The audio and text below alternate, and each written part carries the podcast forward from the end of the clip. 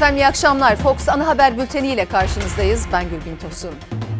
Öne çıkan başlıkları aktaralım. Doğu Akdeniz gerilimi Yunanistan'ın attığı hukuksuz adımlarla her geçen gün tırmanıyor. Son olarak Meis Adası'na asker sevkiyatı, provokasyonuna dışişlerinden çok sert açıklamalar var, aktaracağız.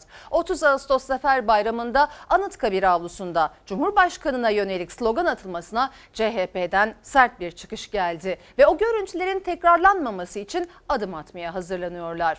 Koronavirüs tablosunda test sayısı düşmesine rağmen gün Günlük vaka sayısı yüksek. Yeni verilerle Mayıs ayı tablosuna dönmüş olduk. Dahası Türk Tabipleri Birliği'ne göre aktif hasta sayısı açıklananın on katı. Ve ekonomi, büyüme rakamları açıklandı. Türkiye ekonomisi bu yıl ikinci çeyrekte yüzde dokuz virgül dokuz daraldı. Muhalefet rakamları inandırıcı bulmuyor. Hepsi ve daha fazlası birazdan, ama önce şehidimizin haberi. yirmi iki Ağustos'ta Giresun'da meydana gelen sel felaketinde kaybolan jandarma uzman çavuş Aykut Variyenli'nin cansız bedenine ulaşıldı. on kişinin yaşamını yitirdiği afetin ardından dokuz gün geçti ama beş kişi daha halen aranmaya devam ediliyor. Cumhurbaşkanı Erdoğan da bugün büyük acının yaşandığı o bölgedeydi. Erdoğan, dere yataklarındaki dikey yapılaşmanın intiharla eşdeğer olduğunu söyledi ve bir de öz eleştiri yaptı.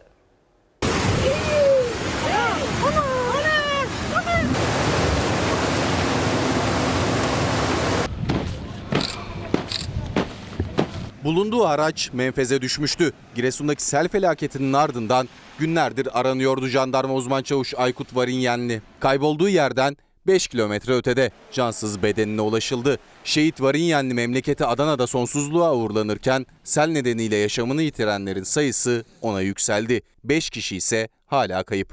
Selam! Dur! İleri! Bak! otuz bir yaşındaydı şehit jandarma uzman çavuş Aykut Variyenli. Son yolculuğuna Adana Tufanbeyli'de uğurlandı. Assubay olan kardeşi de Adanalılarda dualarla veda etti şehidine.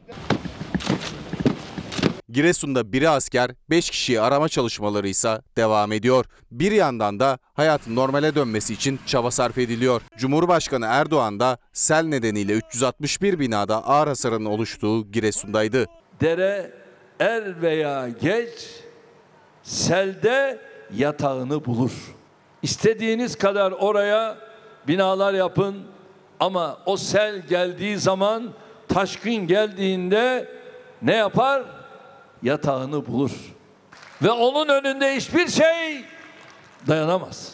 Biz tutup bu dere yataklarını evlerle, iş yerleriyle, sair yapılarla işgal edersek, gün geldiğinde sel gelir, bunları da alıp götürür. Bu tür yerlerde dikey yapılaşma intiharla eşdeğer bir yanlıştır. Biz bu yaylaları betona boğarsak, gün gelir hep birlikte bunun pişmanlığını da yaşarız. Erdoğan'ın sözlerinde öz eleştiri de vardı. Sadece Giresun ve yaşanan sel felaketi özelinde değil, başta İstanbul ve diğer illerde yapılan hataları da dile getirdi. Şu gerçeği kimse inkar edemez. Ülkemizde imar ve şehirleşme çalışmaları en başından itibaren sorunlu ve sıkıntılı şekilde yürümüştür. İlk düğme yanlış iliklendiğinde sonrakilerini düzeltmek ya hiç mümkün olmuyor ya da çok büyük bedel istiyor. Depremler bize yaptığımız işin yanlışlığını acı bir şekilde göstermiştir. Cumhurbaşkanı Erdoğan Giresun'da yeni konutların inşasına başlandığını duyurdu. Selden zarar gören esnafa müjde verdi, çay dağıttı. elli bin liraya kadar olan zararlarının tamamı, bu rakamı aşanların da elli bin liralık kısmı TESKOMP aracılığıyla hibe olarak verilecektir.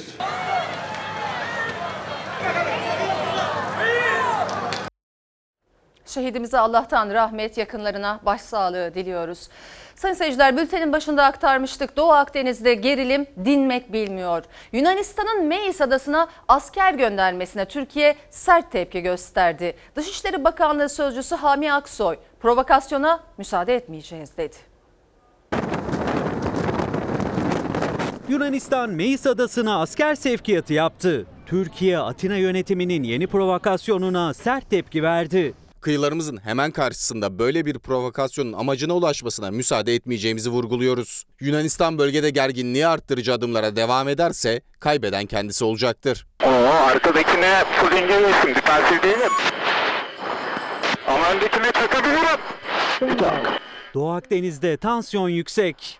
İki ülke pilotlarının it dalaşı sonrası Yunanistan gerilimi tırmandıracak bir adım daha attı. Antalya Kaş'a iki kilometre uzaklıktaki Meis Adası'na feribotla bir grup asker gönderdi. Ankara, Atina yönetimine tepkisiz kalmadı. Yunanistan'ın Meis Adası'nı silahlandırma girişimi yeni bir korsanlık örneğidir. Türkiye'nin kıyılarına silah doğrultmak akılsızlıktır. Yunanistan, hukuka aykırı bu adımları atarak Ege'de ve Akdeniz'de korsan politikaların temsilcisi olmuştur. Katoliklerin ruhani lideri Papa Francis de Doğu Akdeniz kriziyle ilgili konuştu. Bölge halklarının barışını tehdit eden anlaşmazlıkları diyalog ve uluslararası hukuk yoluyla çözmeye çağırdı. İletişim Başkanı Fahrettin Altun, Papa Francis'in açıklamasına yanıt verdi. Yunanistan'a Ege adalarını silahlandırmak ve Mavi Vatan üzerinde hak iddia etmek yerine uluslararası hukuka riayet etme çağrısı yaptı. Muhalefette Yunanistan'ın Meis Adası'na asker göndermesine karşı ses yükseltti. Meis Adası'nın silahlandırılması bin dokuz yüz kırk yedi Paris Anlaşması'na açıkça aykırıdır. Yaşanan sürece baktığımızda Yunanistan'ın ülkemizi bölgede yalnızlaştırmak için elinden geleni yaptığını görüyoruz. Türkiye'den yükselen tepkiler sonrası Yunanistan Savunma Bakanlığı açıklama yaptı. Bakanlık Meis Adası'nın silahlandırılmadığını savundu. Muhafız gücünün nöbet değişimi yaptığını duyurdu. Doğu Akdeniz'de yaşanan gerginlikle ilgili Avrupa Birliği Komisyonu da devreye girdi. Komisyon sözcüsü Ankara'dan bölgede tek taraflı adımlardan kaçınmasını istedi. Diyalog çağrısı yaptı. Ankara'yı kızdıran yeni bir hamle de bu kez Moskova'dan geldi. Rusya terör örgütü P K K Y P G'li bir grubu ağırladı. Türkiye'den Kremlin yönetiminin Astana ruhuna uygun hareket etmesini istedi Türkiye. Rusya terör örgütü P K K Y P G'ye bağlı Suriye Demokratik Konseyi'ne bağlı grubu ağırladı. Dışişleri Bakanlığı grubun Rus resmi bakanları tarafından kabul edilmesini kaygıyla karşılıyoruz açıklaması yaptı.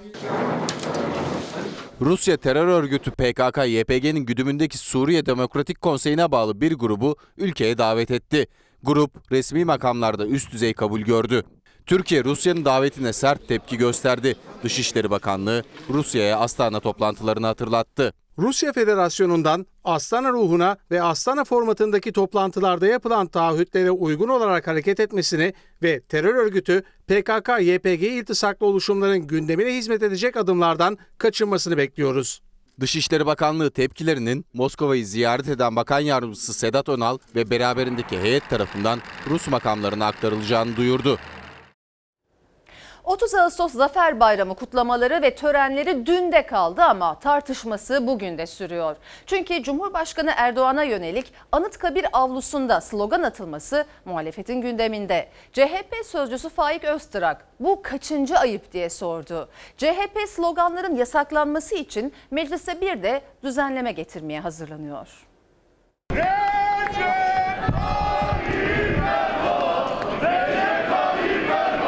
Edep ve adaptan yoksun, kendini bilmez bir grup kabir ziyareti sırasında Erdoğan'a tezahürat yapıyor. Bu holiganların içeriye alınması devlet protokolünün hangi maddesinde yazıyor? Kim bunları seçiyor? Hangi müflis, bezirgan siyasetçi bu saygısızlığı yaptırıyor? Bu artık kaçıncı ayıp? otuz Ağustos Zafer Bayramı'nın doksan sekizinci yılı kutlamalarında Anıtkabir avlusuna alınan sivillerin slogan atmalarına da, iktidarın sessiz kalmasına da muhalefet tepkili. Ulu Önder'in kabrinde daha önceki bayramlarda da ortaya çıkan görüntülerin tekrarlanmaması için C H P adım atmaya hazırlanıyor.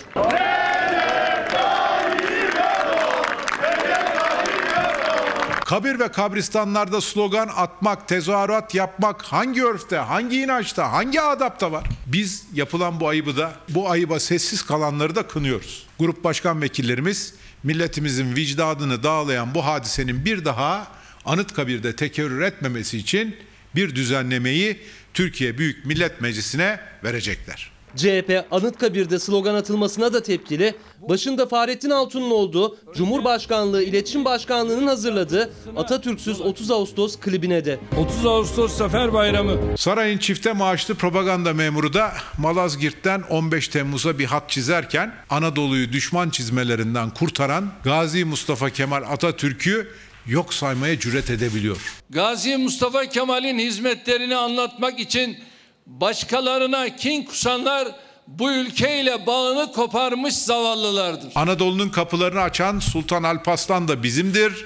Anadolu'nun kapılarını emperyalistlerin yüzüne çarpan büyük önderimiz Gazi Mustafa Kemal Atatürk de bizimdir dedik. Zaferlerimiz arasında ayrım yapanların amacı seksen üç milyonun birliğine, kardeşliğine kastetmektir. Tarihimizi keşke Yunan galip gelseydi diyenlerden öğrenen bu siyasi zevat on beş Temmuz'u yirmi dokuz Ekim'e, Malazgirt'i başkomutanlık zaferine tercih eden bir zihniyete sahip. C H P sözcüsü otuz Ağustos kutlamalarının pandemi nedeniyle kısıtlanması üzerinden tepkisini sürdürürken hedefinde on beş Temmuz'un geçmişi kısa olduğu için erteleyemezdik diyen AK Parti Genel Başkan Yardımcısı Mahir Ünal da vardı. on beş Temmuz'u dördüncü senesinde kutlamamanızın toplumsal olarak başka sonuçlar olur. Bu müflis bezirgen siyasetçiler için doksan sekiz yıl önceki otuz Ağustos zaferi pandemi nedeniyle kutlanamayacak kadar eski ama dokuz yüz kırk dokuz yıl önceki Malazgirt zaferi yeni. Allah bunlara akıl fikir versin diyoruz. otuz Ağustos Zafer Bayramı kutlamaları üzerinden başlayan ve Anıtkabir'de sloganlara uzanan polemikte gözler iktidar cephesinden gelecek yanıtta. otuz Ağustos Zafer Bayramı'nda bu defa fener alayları, coşkulu kutlamalar yoktu. Ancak bazı illerde kısıtlamaya rağmen halk kortejler oluşturdu. Polis ise salgın gerekçesiyle müdahale etti. Kırşehir'deki arbedede C H P'li bir vekil yaralandı. Hop hop hop! Ya nereye geliyorsun ya? Bir dakika, bir dakika, bir dakika. otuz Ağustos Zafer Bayramı'nın yıl dönümünde fener alayları düzenlenecek, yürüyüşler yapılacaktı. Ama valiliklerden izin çıkmadı. Sebep salgındı ancak polis kortejleri durdurmaya çalışırken de sosyal mesafe korunamadı. Kırşehir'deki arbede'de C H P'li vekil yaralandı. Hep beraber kutlamalıyız. Buradaki polis arkadaşların da buradaki güvenlik güçlerinde Atatürk'e bir borcu vardı. Ben burada bana tekme atan insana sadece diyorum ki yazıklar olsun. C H P Kırşehir Milletvekili Metin İlhan, Zafer Bayramı korteji için Kırşehirlilerle birlikte il meydanındaydı. Kalkanlı müdahalede iddiasına göre bekçilerin tekmelerinin hedefi oldu. Kaburgası çatladı. Ya milletvekili var kardeşim, milletvekili var. Geri döndüm ve o arbedenin içine düştüm. Birkaç tane tekme, üç dört tane yumruk sırtıma yedim. Elde edilen görüntülerin incelenmesi neticesinde polisin sayın vekile tekme attığına dair bir durum kesinlikle söz konusu değildir. Dolayısıyla tekme atıldığı iddiası mesnetsiz ve iftira niteliğinde bir iddiadan ibarettir. Kırşehir Valiliği yazılı açıklamayla C H P'li İlhan'ı yalanladı. Vekil ise aldığı darp raporuyla iddiasının arkasında durdu. Direnç gösterdik. Onlar bize çok aşırı bir direnç gösterdi. Ve oradan arkadaşım bir tanesi dedi ki milletvekilimiz bırakın dedi. Arbede'ye dönüşmese de Balıkesir ve Mersin'de de yürüyüşlere valilikten izin yoktu. Polis müdahale etti. Bu kadar insan gelmiş. Bir yürüyüş yapacağız. Yapalım bu yürüyüşü. Etmemek adına biz bayraklarımızı alalım, maskelerimizi takalım, sosyal mesafeye uyalım ve yürüyelim. Abi, sorumluluk kim olacak? Ben alacağım. Milletvekili olarak ben alacağım. Mersin Tarsus'ta da polisin izin vermediği yürüyüşte C H P milletvekili Ali Mahir Başarır araya girdi. Sosyal mesafe ve maske kuralına uyulacağının sözünü verdi. Sorumluluk benim diyerek polis barikatını aştı. Balıkesir'de de C H P'li milletvekillerinin araya girmesiyle yapılabildi yürüyüşler. Siz devletimizin memuru olarak üzerimize düşeni yapıyorsunuz. Bizler de milletimizin temsilcileri olarak üzerimize düşeni yapıyoruz. Bu yürüyüş yüz yıldan beri devam ediyor ve yüz yıldan yüzlerce yılda devam edecek. Sayın seyirciler, Türkiye İşçi Partisi Genel Başkan Yardımcısı ve Hatay Milletvekili Barış Atay, İstanbul Kadıköy'de dün gece saldırıya uğradı. Ona saldıranlar kim henüz bilinmiyor ama kendisi, partisi, hatta C H P ve H D P'de saldırıdan dokuz saat önce sosyal medyada atıştığı İçişleri Bakanı Süleyman Soylu'yu sorumlu tuttu. ses çıkaran, hesap soran herkese saldırmak nasıl bir aklın ürünüdür? Türkiye İşçi Partisi Hatay Milletvekili Barış Atay, İstanbul Kadıköy'de bir grubun saldırısına uğradı. Beni hedef gösteren Süleyman Soylu'dur dedi. Muhalefet de o saldırıdan İçişleri Bakanı'nı sorumlu tuttu. Bu saldırının öncesinde sarayın atama memuru İçişleri Bakanı'nın ciddi bir kışkırtması var. İçişleri Bakanı'nın tutumu sorumsuzluktur. Hedef gösterme anlamına gelmektedir. Barış Atay, Siirt'te hayatını kaybeden on sekiz yaşındaki İpek Er'e cinsel saldırı suçlamasıyla tutuklanan ama sonrasında tahliye edilen uzman çavuşun İçişleri Bakanı tarafından kollandığını iddia etti sosyal medya mesajında. Süleyman Soylu da milletvekiline sert bir yanıt verdi. Sen bir seri tecavüzcüyü korudun, kolladın. Süleyman Soylu, hayatın boyunca her fırsatta yüzüne vurulması, asla unutmaman için uğraşacağız. Tecavüzcü P K K yöneticilerinin talimatıyla H D P'den milletvekili olan P K K ve D H K P C artığı. Benden tecavüzcü kollayıcı olmaz da senden tam tecavüzcü olur. Tuman'ın kollayıcısı. Dikkat, yakalanma. Soylu'nun dikkat et, yakalanma paylaşımından dokuz saat sonra Barış Atay, Kadıköy'de arkadaşlarıyla oturduğu bir kafenin çıkışında beş kişinin saldırısına uğradı. Atay ifadesinde saldırganların kendisine vatan haini dediğini söyledi. Ben kendimi savunmaya çalışırken beni yere düşürdüler. Başta kafam olmak üzere vücudumun çeşitli yerlerine vurmaya başladılar. Bu esnada arkadaşımın polisi araması üzerine koşarak kaçmıştı. başladılar. Bu şahıslar beni darp ederken küfür ederek vatan haini diye bağırdı. Saldıranlar vekile değil, milli iradeye saldırmıştır. Devletin bu konuda en sorumlu olması gereken kişisinin zemin hazırladığı bir saldırıdır. C H P, H D P ve Türkiye İşçi Partisi Barış Atay'a yönelik saldırıdan İçişleri Bakanı'nı sorumlu tuttu. Bakan Soylu ise o saldırı sonrası yeni bir açıklama yapmadı. Eğer atama bakan bu saldırganları hemen adalet önüne çıkarmazsa sadece kışkırtıcı olmaz. Bu saldırının azmettiricisi ve planlayıcısı da olur. Karşınızda duracak iki yürek, sizinle mücadele edecek iki bilek kalsak bu mücadeleyi sonuna kadar vereceğiz. Yeni günde Barış Atay, İçişleri Bakanı Soylu'yu etiketleyerek "Nerede kalmıştık?" paylaşımı yaptı sosyal medyadan. İçişleri Bakanı sessiz. Atay'ın avukatı da saldırının yaşandığı sokaktaki kamera kayıtlarının toplanmasını ve baz istasyon kayıtlarının alınmasını talep etti. Saldırıyla ilgili henüz gözaltına alınan yok, ancak Soylu ile Atay'ı karşı karşıya getiren, cinsel istismarla suçlanan uzman çavuş Musa Orhan jandarmadan ihraç edildi. Milletvekili Barış Atay'ın fiziksel saldırıya uğradığı gün bir sağlık çalışanı da Ankara Büyükşehir Belediye Başkanı Mansur Yavaş'tan aşure istediği için sözlü saldırıya uğradı, tehdit edildi. Hemşireyi cinsel saldırıyla tehdit eden kişi o mesajına Sağlık Bakanı'nı da ekleme cesareti gösterebildi. Sağlık Bakanı Fahrettin Koca ise tehdide maruz kalan hemşireyi telefonla aradığını Twitter'dan duyurdu. Canla başla Covid mücadelesi veren bir hemşire hanım belki de içinde bulunduğu havayı yumuşatmak amacıyla bir yerel yöneticiden aşure istedi diye olmadık hakarete maruz kaldı. Ankara Şehir Hastanesi'nde çalışan bir hemşire Ankara Büyükşehir Belediye Başkanı Mansur Yavaş'tan sosyal medya aracılığıyla aşure istedi. Yavaş o talebe kayıtsız kalmadı. Hatta sadece o hemşireye değil, şehir hastanesinde görev yapan tüm sağlık çalışanlarına aşure gönderdi. Sevgili kızım, senin nezdinde şehir hastanesinde çalışan tüm sağlık personelimiz için aşurelerimiz yola çıkıyor. Afiyetle yiyin. İyi ki varsınız. Mansur Yavaş'ın jestine karşı iyi ki varsınız diyen hemşire sosyal medyada hedef haline geldi. Bir kişi Sağlık Bakanı Fahrettin Koca'ya hemşirenin işten atılması çağrısı yaptı ve aynı mesajında cinsel saldırı tehdidinde bulundu. Onu bunu hedef göstermek yerine atama İçişleri Bakanı burada gereğini yapmalıdır. Bu lafları, sözleri yazanların hepsini yakalayıp adalete teslim etmelidir. Tehdit edilen hemşire sosyal medya hesabını kapattı. Tehdit eden kişi de. Muhalefet geçtiğimiz ay mecliste kabul edilen ve sosyal medyada saldırıların, hakaretlerin önüne geçilmesini sağlayacak denilen yasal düzenlemeyi hatırlattı iktidara. Bütün bunları yapanlar hala ortalıkta dolaşıyorlar. Adalet Bakanı'na soruyorum. Türkiye'de artık çifte hukuk mu geçerli? Sağlık çalışanlarımızın ve tüm kadınların haklarının sonuna kadar yanında olduğumuzu herkes bilsin. Aşure bizim birlik, paylaşma ve dayanışma sembolümüzdür. Bu geleneği yaşatan herkese sonsuz teşekkürler. Sağlık Bakanı Fahrettin Koca tehdit edilen hemşireyi telefonla arayarak desteğini dile getirdi. Mansur Yavaş da kendisinden aşure isteyen hemşireye yönelik tehdide tepkisini bir başka takipçisinin talebine karşılık verirken gösterdi. Sizler benim kendi evlatlarımdan ayırmadığım çocuklarımsınız. Ancak bir tabak aşure isteyen temiz yüreklerin bile hedef gösterildiği bir ortamda sizlere cevap vermekten çekinir oldum. Sevgi kötülükten daima üstündür. Biz hep sevgiyle kalalım. Bir yerel yöneticiden aşure isteyen sağlık çalışanı sosyal medyadan açıkça cinsel saldırıyla tehdit edildi. Mansur Yavaş hem hemşire hem de kendi adına Ankara Cumhuriyet Başsavcılığına suç duyurusunda bulundu. Ve koronavirüs gündemi diyoruz. Son yirmi dört saatte koronavirüs nedeniyle kırk iki kişi yaşamını yitirdi.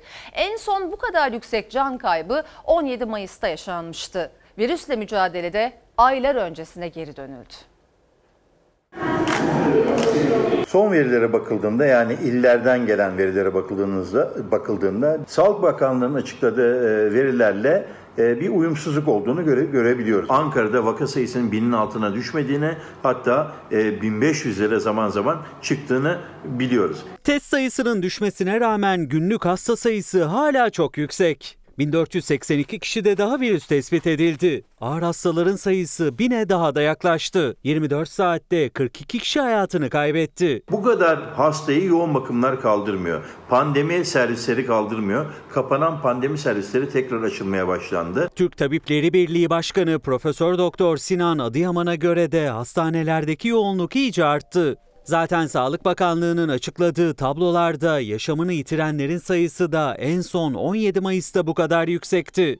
O zaman solunum cihazına bağlı olanların sayısı dört yüz altmış sekizdi. Şimdi ağır hasta sayısı dokuz yüz kırk beş. İyileşenlerin sayısı bin sekiz yüz yirmi beşti. Şimdi bin yirmi yedi. Yani Mayıs ayından da endişe verici bir hal aldı koronavirüs tablosu. Urfa'da, Diyarbakır'da, Batman'da, Konya'da, Sakarya'da, Kocaeli'nde, Manisa'da, Çanakkale'de gerçekten hasta sayılarında büyük artışlar var. Özellikle fabrikaların olduğu, yani kapalı alanların çok olduğu ve çok kişinin kapalı alanda dip dibe çalıştığı yerlerde vaka artışlarında bir yoğunluk söz konusu. Ağır hasta sayımız artıyor. Bu durum kaybettiğimiz canların sayısını da arttırıyor. Mücadeleyi ancak hep birlikte yürütürsek başarabiliriz. Sağlık Bakanı Koca'nın da dikkat çektiği artış Profesör Adıyaman'a göre kayıtlara geçenden de fazla. Bu da en çok sağlık çalışanlarını zorluyor. Adıyaman bu sıkıntıları anlatabilmek için bakanlığın randevu taleplerine yanıt vermesini bir kez daha istedi. Sağlık Bakanlığı e, şu çağrıyı yaptık. Bildiğiniz gibi son bir hafta içinde dört meslektaşımız hayatını kaybetti ve en sonunda bir e, Çankırı'da ambulans şoförü e, arkadaşımız, e, ekip arkadaşımız yaşamını kaybetti. Sağlık Bakanlığı'na çağrı yaptık ve bir an önce görüşmek istediğimizi ve bu konuları bir an önce ortak e, bir masaya yatırıp tedbirleri konuşmamız gerektiğini ve bu konuda da uzmanlık derneklerinde yanımızda olacağını söyledik ve tarihsel bir sorumluluk olduğunu bildirerek bir an önce bu e, randevu talebimize cevap verilmesini istedik. Ve sayın seyirciler, Sağlık Bakanı bugüne ait koronavirüs tablosunu açıkladı. Verileri arkamda paylaşıyorum. otuz bir Ağustos iki bin yirmi. Bugünkü test sayımız yüz on bin yüz iki. Hasta sayımız bin beş yüz seksen yedi. Vefat sayımız kırk dört. İyileşen sayımız bin seksen yedi. Birazdan karşılaştırma yapacağız ama tablonun bu tarafında önemli olan bir veri de ağır hasta sayımız. Çünkü giderek artıyor. dokuz yüz altmış bir olarak belirtilmiş bugün. Dünkü tabloyu da görelim hemen. Arkadaşlarım getirdiler. Dün doksan bir bin üç yüz iki test sayımız varken yüz on bin yüz iki'ye çıkmışız. Dün bin dört yüz seksen iki hastamız varken ne yazık ki yükseliş var, bin beş yüz seksen yedi. Dün kırk iki canımızı kaybetmişken bugün artış var, kırk dört. Dün iyileşen sayımız bin yirmi yedi iken bugün iyileşen sayımızda artış var, bin seksen yedi. Hemen ağır hastaya bakalım. Dün dokuz yüz kırk beş ağır hastamız varken ne yazık ki orada da yükseliş var, dokuz yüz altmış bir. Hemen e, Sağlık Bakanı Fahrettin Koca'nın mesajını da sizlerle paylaşayım. Bugün en yüksek günlük test sayısına ulaştık. yüz on binden fazla test yapıldı. bin beş yüz seksen yedi yeni hasta tespit edildi. Can kayıplarımızın üzüntüsünü sözcükler de rakamlar da ifade edemez. Gücümüz tedbir almaya ve sevdiklerimizi korumaya yeter. Güç tedbirde diyor. Haberle devam ediyoruz, yine koronavirüs. Koronavirüsü atlatan hastalar acı tecrübelerini anlatmaya devam ederken hala özellikle sokak düğünleri gösteriyor ki virüs yeterince ciddiye alınmıyor. Hızla artan vaka sayıları üzerine Ankara Valiliği de bir takım esnek çalışma tedbirleri aldı. Ancak sadece kendi çalışanları için. Çok ağır belir ediyorsun bir nefes için. her şeyi veriyorsunuz ama o nefes bazen geri de gelmiyor. Biz mücadele ettik ama karşımızdakilerin duyarsızlığının kurbanı olduk biz. Herkes mücadele etmesi gerekiyor. Bir aydır hastanede aldığı nefes hala vücuduna yetmiyor. Üstelik tüm önlemleri almasına rağmen yakalandı koronavirüse. O yüzden de herkesi çok dikkatli olmaya çağırıyor üç çocuk babası Alparslan Özkan. Bir yattığımı hatırlıyorum, yoğun bakıma hazırladılar beni. Ta sonraki süreçte Ee, uzun süre herhalde yoğun bakımda, sonra da entübede kaldığını öğrendim. Biz tedbirli olmamıza rağmen bir şeyler oldu. Ve çok ciddi şeyler oldu. Alparslan Özkan, Mersin'de liman işçisi. Çalışırken yakalandığı virüsle mücadelesini plazma tedavisiyle yendi. O ve hastalığın acısını yaşayanlar ne kadar uyarsa da sokaklar koronavirüsün ciddiyetini kavrayamayanlarla dolu. Bu işin şakası yok. Yani herkes aklını başına alsın. Siz kendinizi düşünmüyorsanız sevdiklerinizi düşünün. Üzerimize düşeni yapmaya çalıştık. Bir anda gelimizi kuvvetin ortasında bulduk. İşte İstanbul'daki bu teknede sorumsuzlarla dolu.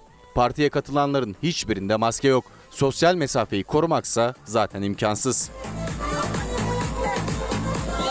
Tehlike tekne partileriyle de sınırlı değil. Tüm düzenlemelere rağmen sokak düğünlerinde hala benzer görüntüler kaydediliyor. El ele halaylar çekiliyor, maske ve mesafe kuralı hiçe sayılıyor.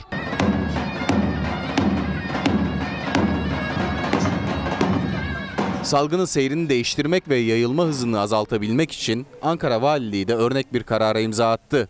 Ama sadece kendi personeli için. Valilik bünyesinde çalışan hamile ve kronik hastalar idari izinli sayılacak. on yaş ve altında çocuğu olan kadın çalışanlarsa ikinci bir duyuruya kadar evden çalışacak. Bu grupların dışında kalanlarsa bir Eylül'den itibaren birer haftalık dönüşümlü çalışma modeline geçebilecek. Uzaktan eğitim Milli Eğitim Bakanı'nın çaldığı zille başladı. Bu süreçte en büyük endişe ise tüm öğrencilerin eğitime eşit erişip erişemeyeceği. Milli Eğitim Bakanlığı da bilgisayarı ya da internet bağlantısı olmayanlar için hala formül arayışında. Hep söylediğimiz şey şu, risk varsa biz yokuz. Uzaktan başlayalım dedik.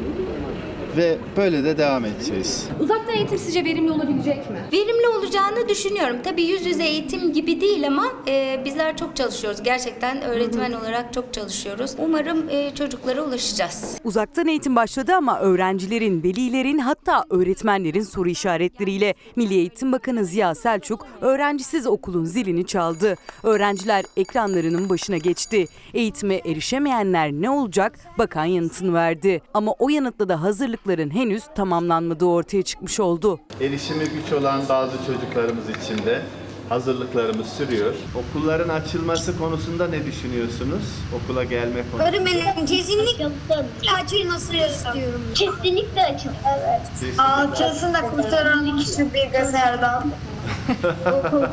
Milyonlarca öğrenci için yeni eğitim öğretim dönemi uzaktan eğitimle başladı. Kimi öğrenciler televizyon başında, gözleri EBA T V'de, kimi öğrencilerse bilgisayar başında canlı ders uygulamasıyla öğretmenleriyle buluşuyor. Kaç öğrenciniz var sınıfta normalde? Ee, benim yirmi altı tane öğrencim var. Şu an derse katılan? Şu anda derse gelebilen e, on yedi kişi e, ama e, bağlantıda bir sorun oldu o yüzden. Kimi bağlantı sorunu yaşıyor, kimininse canlı ders bağlanacak bir bilgisayarı yok. Bakan Selçuk da hazırlıkların devam ettiğini açıkladı. Kütüphane benzeri sosyal mesafeli merkezler hazırlanıyor. Hazırlıklarımız sürüyor. Hazırlıklarımızın birçok boyutu var. Bunlardan bir tanesi de beş binin üzerindeki EBA destek noktası çalışmamız. Herkesin evinde bilgisayar olmak diye bir şey yok. iki üç çocuklu aileler var. Onların da sırası var.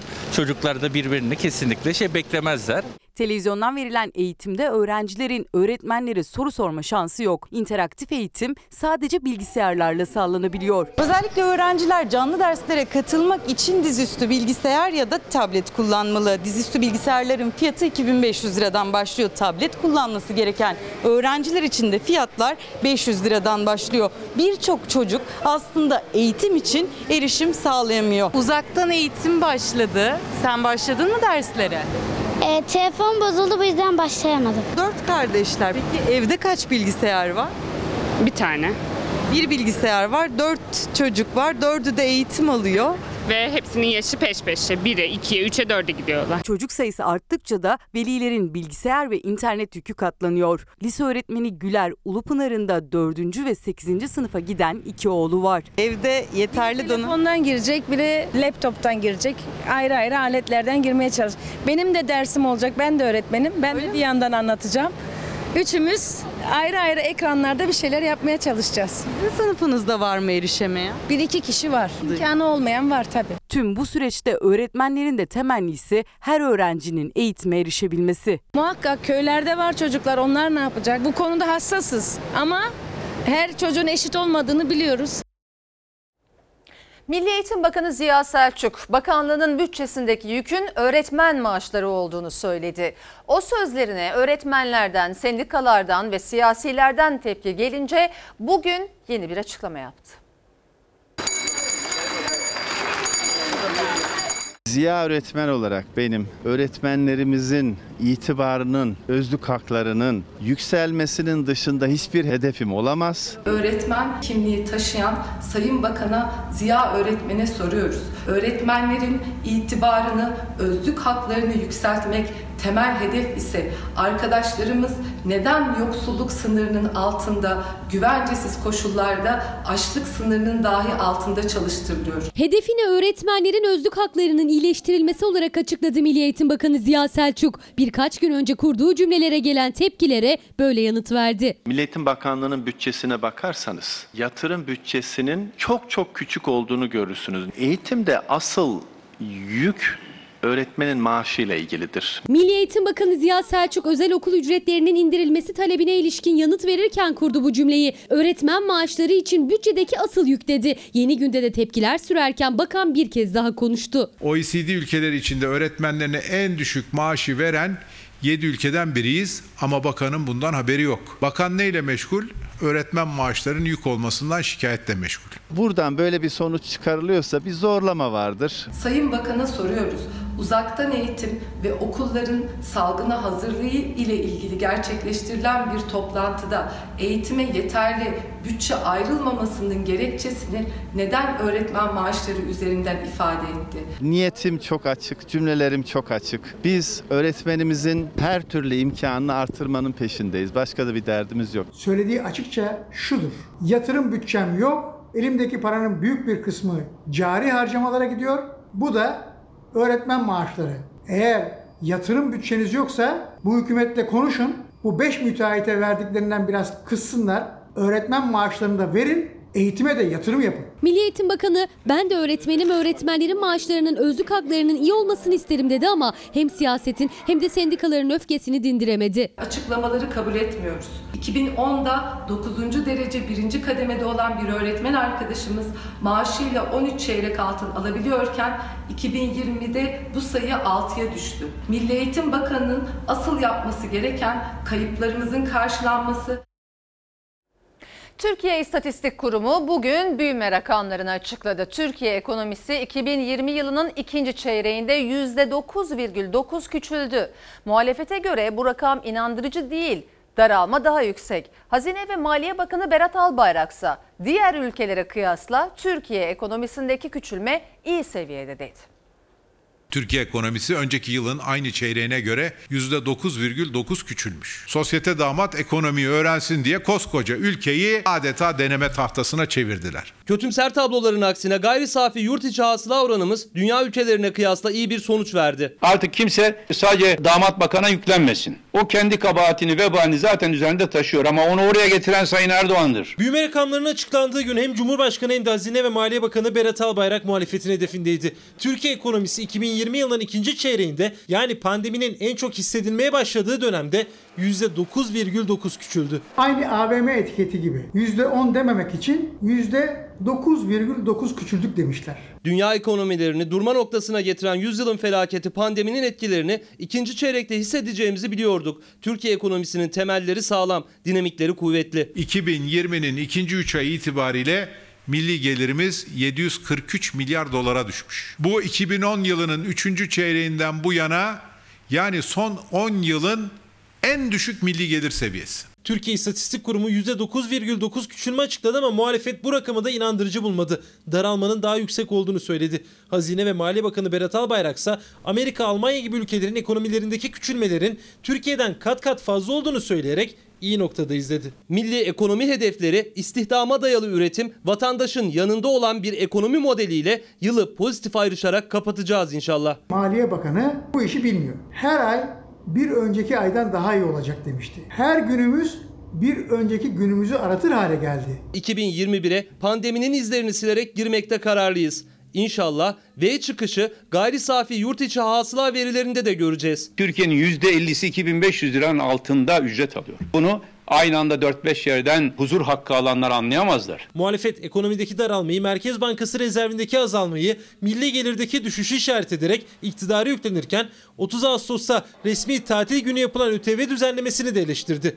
Almanya kıyaslamasıyla. Türkiye'de kendi sınıfında en çok satan ve bin beş yüz cc motoru olan bir araç. Almanya'da bugün satış fiyatı otuz üç bin sekiz yüz elli dokuz avro. Aynı araç Türkiye'de bugün zaten iki yüz doksan beş bin lira ediyor. Bir de bunun üzerine yüzde seksen ÖTV'yi ekleyip yüzde on sekiz K D V'yi de koyalım.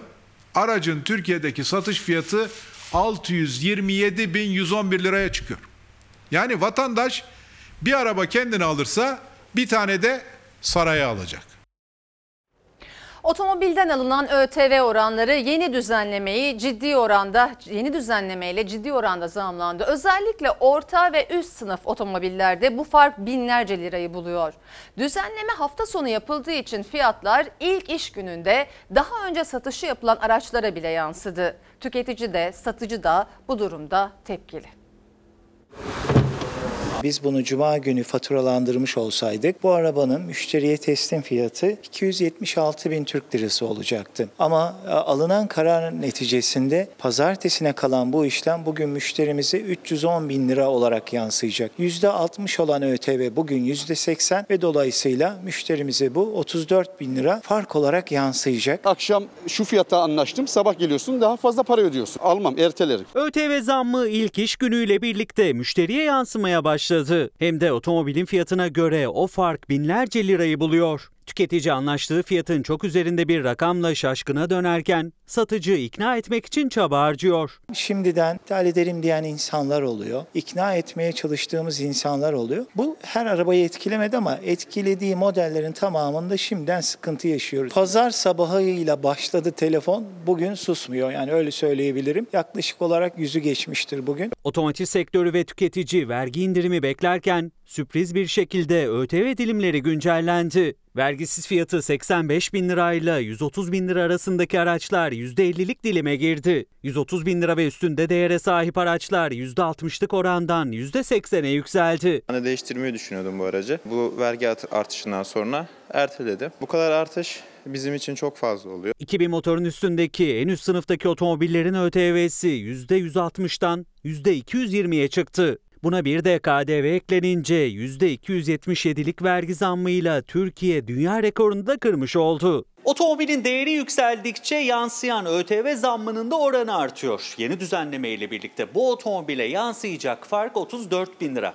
Aracı alacak kişi bayiyi aradı, satıştan vazgeçmeyeceğini söyledi ama birçok müşterinin kafası karışık. Otomobile ihtiyacı olduğu için razı oldu. Almak zorunda. Toplu taşıma araçlarını kullanmak istemiyor. Ama ihtiyacı yoksa bu alış talebinden vazgeçebilirdi. Bu kadar artış kimse beklemiyordu işin gerçeği. Daha indirim beklerken artış geldi. Durdururum herhalde ya. Tüketiciler zaten aldığı her arabanın yüzde elli beşini kredi kullanarak alıyor. Sadece otuz dört bin lira düşünmeyin. Kredi kullanırsa ödeme farkı var. Dolayısıyla otuz dört bin lira büyük bir fark. Omzundaki yük bu artış Satışta daha da arttı tüketicinin. Satın aldığı her aracın yarısından fazlası vergi. üç yüz on bin liraya bir otomobil satın aldığımızda bunun yüz altmış altı bin lirasını devlete vergi olarak ödüyoruz. Daha iyi anlamak için aracı ikiye böldük. Aracın aslında vergisiz fiyatı yüz kırk dört bin lira. Yani ödediğimiz paranın yüzde kırk yedisi. Ama ödediğimiz verginin oranı ise aracın kendi bedelinden de fazla. yani yüzde elli üç. Bu zamların ardından talebin zaten altın çağını yaşayan ikinci el otomobil piyasasına çok daha fazla kayacağını düşünüyor uzmanlar. Şimdiden fiyatlar artmaya başladı. yüzde seksenin altında değil, bir yıllık ikinci ele gelen zam farkı. yüzde yüzü geçen modeller de var. Şimdi bu biraz daha artacak. üç ay önce oğluma bir araç aldım. yüz otuz liraya aldım.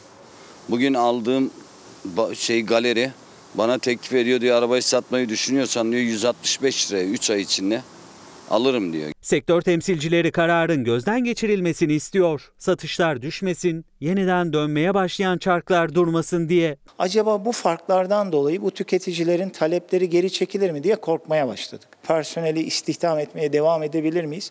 Bunların hepsi maalesef kafamızda soru işareti. Tayvan'daki bir uçurtma festivali görülmemiş bir kazaya sahne oldu. Uçurtmaya dolanan bir çocuk kendisini bir anda havada buldu.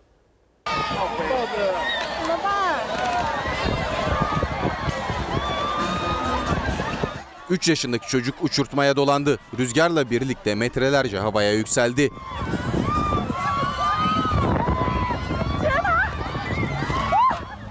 Tayvan'da uçurtma festivali kalabalıktı. beş kişi turuncu kumaştan yapılan uzun uçurtmayı havaya bıraktı. Bu sırada kumaşın ucuna dolanan üç yaşındaki kız rüzgarın da etkisiyle metrelerce havaya yükseldi.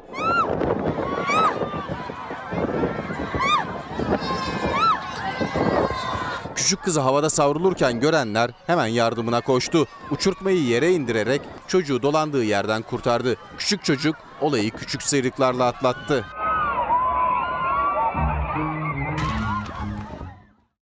İhale sonradan yapıldı. Yükseklik devlet modeli miydi? elli kişi araya giriyor. İsmi bekliyor muydunuz? Numan Bey, kısa bir sorumuz olacak. İddialar var. Doğru mudur efendim? Seçtay raporları ile ilgili bir sorumuz olacaktı. S G K havasına, suyuna, taşına, toprağına. Barış Kaya Fox T V birkaç tane şehit ifadenize muhalefet tepki gösteriyor efendim. Fox önce gazete olsun. Erken genel seçim değil mi efendim? Yanlış anlayabiliyorum. Siz Fox olarak hiçbir şeyi doğru anlamıyorsunuz. Sizin sorunuza da cevap vermek istemiyorum. Usandırdınız artık. Beril Oğuz Fox televizyonundan Kırmızı Bülten'de aranan Abdullah Öcalan'ın kardeşi Osman Öcalan'ın devlet televizyonunda T R T'ye verdiği röportajı nasıl değerlendiriyorsunuz efendim? Doğrusu ben Osman Öcalan'ın Kırmızı Bülten'le arandığını bilmiyorum. Haberciliğin birinci şartı soru sormak. Bir sorumuz olacak. Hayır, proje hayır, okullarla hayır, hayır, hayır, hayır, hayır, hayır. Biz de ona diyoruz ki evet. Sayın Bakan evet, evet, evet, evet, evet projenin sınıfta kaldı. Veteriner yazıyor mu? Burada var mı veteriner? Veteriner şu an burada yok. El sıkışıyorsunuz. El sıkışmak yasak aslında. Topaya, topaya. Cesaretle hiç vazgeçmeden. Sayın Bakanım, S M H hastalığı ile ilgili. Sayın Bakan, Seçtay raporları ile ilgili bir sorumuz olacaktı. S G K raporu hazırlandı. Bir yanıtınız olacak mı?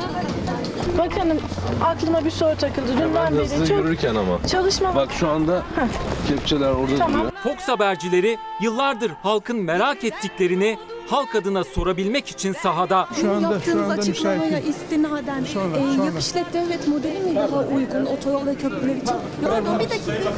Cevap veriyor bakan. Numan Bey, kısa bir sorumuz olacak. Şu anda. Beyefendi ne yapıyorsunuz? Ne yapıyorsunuz? Ne yapıyorsunuz? Kılıçdaroğlu'nun bana ismini, aklındaki adı söylemişti dediğiniz isim. Yok esasında şimdi öyle bir şey yok da. Beşten sonra da alacaklar mı evrak? Bir onu sorar mısınız? Hanımefendi beşten sonra alınacak mı evrak? Hayır beşe kadar evrak alacak. Gerçekler ortaya çıktı. Duyulamayanlar, görülemeyenler Fox kamerası ve mikrofonuyla milyonlara ulaştı. Uzarsa işi karıştıracağız, en azından kapattım böyle. Kars'ta kanser hastaları da mağdur. Kars'tan Bursa, altı ayda bir Bursa'ya götürüyorum. Yaptığım haberleri de yayınlayabilecek özgür ve cesur bir haber merkezinde Doğan Şentürk yönetimindeki Fox Haber'de çalıştığım için de ayrıca çok mutluyum. Bir sorumuz olacaktı bizim. Evet. Geçtiğimiz günlerde et süt kurumu bir ihale açtı. Bir gün süreyle üç yüz liralık bir et. Çok özür dilerim. Çok özür dilerim. Çok özür dilerim Sayın Bakanım. Ay bakan dinlerken araya giriyorsunuz. Bunlar çok ıvır zıvır işte. yüz bin liralık ihale. Ne olacak? Ama ihale sonradan yapıldı. Sonradan yapılsa ne olur? Bu sizin yaptığınız gazetecilik değil, maskaralıktır. Fox Haber deneyimli, cesur, vicdanlı, bağımsız kadrosuyla ve Türk halkından aldığı güçle perdeleri açmaya devam ediyor. En büyük ödülün gerçeklerin ortaya çıkması olduğunu bilerek, ilkelerinden hiç vazgeçmeyerek. Onu terör örgütü olarak da görmüyorsunuz. Şimdi bu klişe soruları bence evet. bir tarafa bırakalım. Siz bunu okuduğunuzda doğrudur dediniz mi? Evet. Yani Erdoğan şunu çağırmıştır, bununla görüşmüştür. Yok yani özel bir tahminde bulunmak istemiyorum ama doğrudur yani. Ben Selçuk Tepeli. Fox Ana Haber'de haberin kalbindeyiz. Hafta içi her akşam on dokuzda Fox Ana Haber'de beraberiz. Buradayız. Vicdanınızın sesiyiz. Aklınızdakileri soruyoruz. Her söylenene inanmıyoruz. Acaba diyoruz, sorguluyoruz. Kimseden korkmuyoruz, kimseden çekinmiyoruz, saklamıyoruz. Haberciyiz, işimizi yapıyoruz.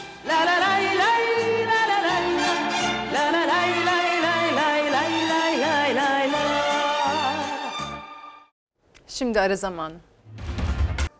Efendim Fox Ana Haber Bülteni'ne burada nokta alıyoruz. Fox'ta yayın Yasak Elma ile devam edecek. İyi bir akşam geçirmenizi diliyoruz. Hoşçakalın. Feda bir tek dostuma, her köşesi cennetin ezilir yerler için bir baş.